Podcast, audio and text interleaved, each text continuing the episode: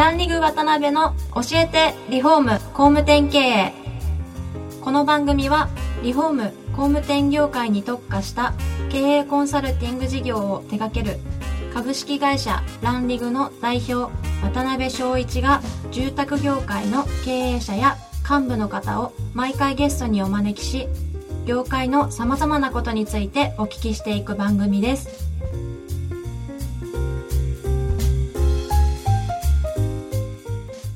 皆さんこんにちは。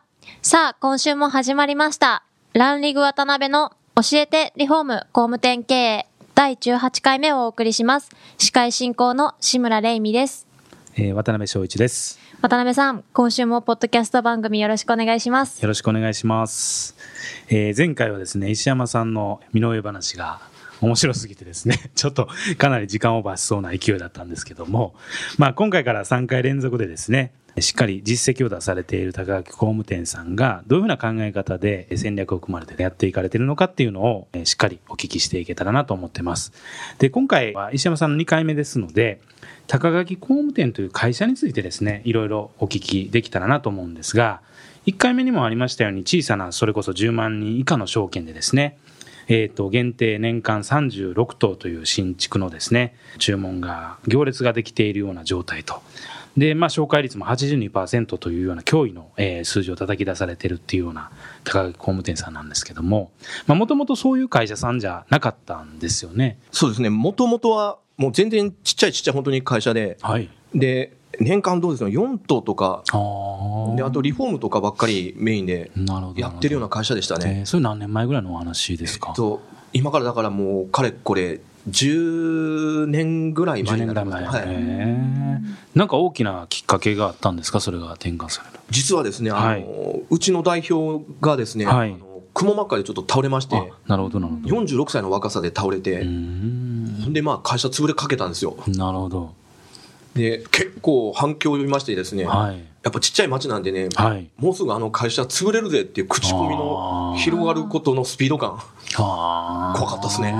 社員さんも結構動揺してたんじゃないですか？そうなんですね。社員員も結構動揺しましたし。うん、で、まあ当時7人ぐらいだったんですけど、はい。ただでも倒れた時はみんな一枚岩になるんですよ。はいはいはい。戻ってくると思ってやるんですけど、なるほどなるほど。半年ぐらいすると、やっぱりもう社長ね、入院も長くて戻ってきへんっていうのうん。分かってからがもうバラッバラさがむちゃめちゃ怖かったですね。えー、そうなんですか。もうみんな勝手な行動しだすんですよ。はいはいはい勝手っていうかまとめる人がいないんで、うんうんそうでしょうね。トップがね。もうその辺すっごい不安になりますね。うんあのみんなで多数決で決めたりするんですよ。ああこの公共工事どうするって言った時に多数決でやめとこうかって言って、なあの今で考えたらね、うん。入社したてのことを、もうね、30年以上勤めてる方が投票権1票ですからね、これで大丈夫かっていうような内容でしたけどね。えーその時それこそ石島さんもペペーペーって言ったらあれですけど、の立場でペーペーです。な何をこうされそれこそそこから3年で3倍4倍に売り上げされたっていうお話なんですけど何をまずされたんですか？えっとですね、はい僕そうですね、もう、まずは人に頼ろうと思って、はい。頼りに行ったらうん、いろんな人に騙されたんですよ。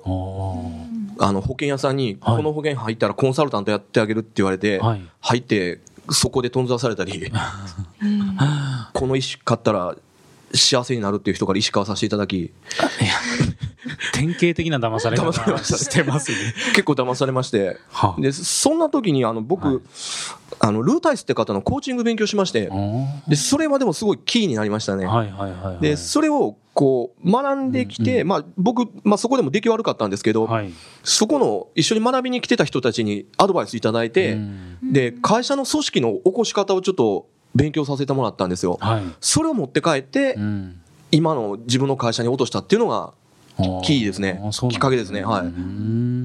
ですけど、その、そういう組織的な部分もありながらも、とは言っても、その売り上げであったり、集客であったり、それこそね、そのあたりの部分がしっかり成り立っていかないと、それこそおっしゃってるように倒産しちゃうような状況やったと思うんですけど、そこら辺に関しては何か手を打たれたんですか？あ、はい。でも確かにね、はい。ゴール設定はしましたね。はい。だから、まず、あの、地域ではい。ネガティブな噂をどうやって変えていくかっていうことをするために、はい。本当に大工さんを前面に出したイメージシートとかを作って、大工さんが主役だっていう形に、まあ僕も元大工なんで、というシートを作ったり。で、あの、地域に対する広告とか宣伝も、家のことを載せてても、社長が倒れた会社なんで誰も信じないんですよ。誰も見てくれへんし、家のスペックなんて歌っても、はい他とあまり変わらないわけですよね。そんなん見向きもされへんから、はい。もうやめようと思って、はいもう全面的にもう、新聞にこう、スタッフ全員並べて、笑顔でうん、家を建てる幸せ、高い工務店で、もう情に訴えかける方に。逃げましたなるほど、なるほど。えーですけど、なんか本当危機的な状態です、助けてくださいみたいなトーンも出されたっていうのをちょっとお聞きしたんですけど。そうですね。はで、あのね、日本人の心理で言うと、はいあのね、こう、泣きに訴えかけるとね、あんまりダメですね。あーその、泣きの状況を出しながら、い。うんうんうん。あの、けなげに頑張るんです。その姿を見ていただくと、うんうんうん。あいつら頑張ってるなと、なるほど、なるほど。日本人素晴らしいです。うんうんうん。和歌山の方。へえそういうので結構いろいろおお客さんが戻ってきたっていう感じなんですか？そうですね。あの、あいつら頑張ってるぞっつって、こう、はいいろんな方が応援してくださって、紹介してくださったんですよ。そこがやっぱり口コミとかがしてくれて、はいうんどんどん広がってったのが多分きっかけだと思うんですね。なるほどね。ですけど、それでもなかなか3年で3倍ってならないですよね。本当ですね。いや、でもね、それから結構でしたね。はい見学会とかも、はい。ああいう田舎でうん、1回の見学会で100組ぐらい来られたりするんですよ。ええ人数にするとはい。200人以上ですよね。はいはい。完成見学会、完成見学会で。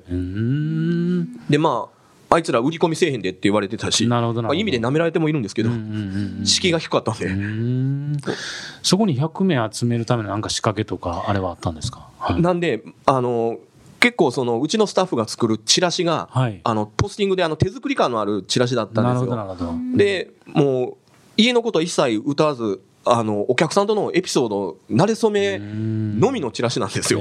本当に家のスペックないんですよ。はいはいはいはい。で、こんな、お客さんの家、はい家を、こんなスタッフが建ててるということを全面的に訴えかけるチラシだったんですね。んで、他は家のスペック歌うから、うんあそこのジャンルでは絶対負けると思ったんですよ。なるほど、なるほど。だったらうん、人に訴えかけるという方向に行くのが生き残り方かなという仮説でやったのがきっかけかなと思うんですよ。なるほどね。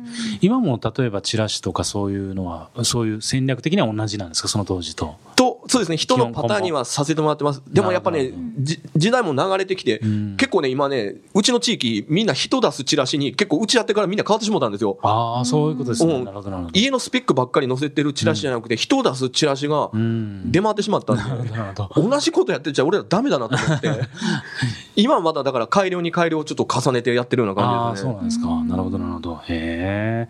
実際そこから数字的にもそれこそ3倍で、うんえーお一人で82%ぐらい売り上げを上げられたっていう。そうですね、あの、社長が倒れた年は、はい本当に僕、すごい、でもマンパワーでやりましたね。だから先ほど、前回お話しさせてもらった、あの、はい。家にお客さんを呼んでパーティーするという、はいはいはいはい。、で、もう、パーティーして親しくなって家建ててねって頼むという、はいはいはいはいはい。地元では寝技営業って言われてて、これで年間そうですね、14組ぐらいのお客様と、もう、もうあもうくれてもくれてもパーティーですよ。え。すごいですね。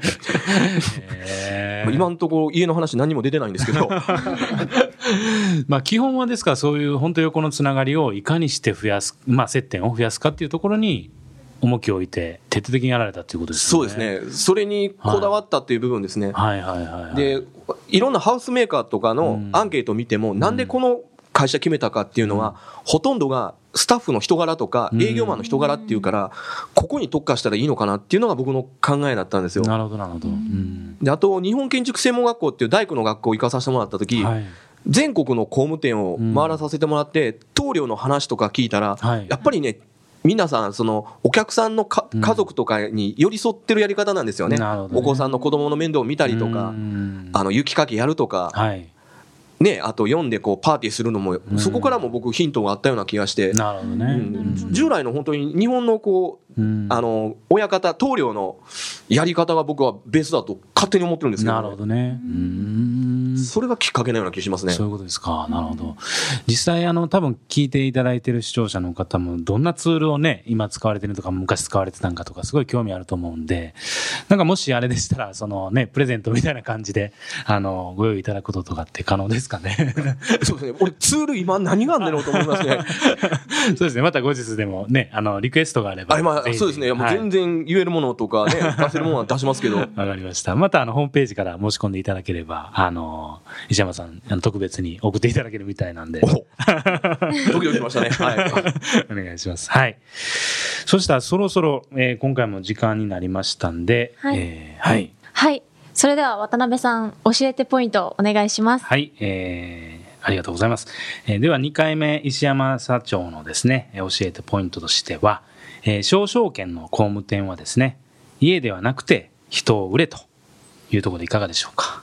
素晴らしい。いやいやいやすごい普通のこと言ったんですけど、ま素晴らしい外してはないですか、外してない。もう、芯食いまくりです。はい、わかりました。ありがとうございます。はい。ありがとうございます。次回も石山社長にはゲストでお越しいただきますので、また詳しくお聞きしたいと思います。石山社長、本日はありがとうございました。ありがとうございました。ありがとうございます。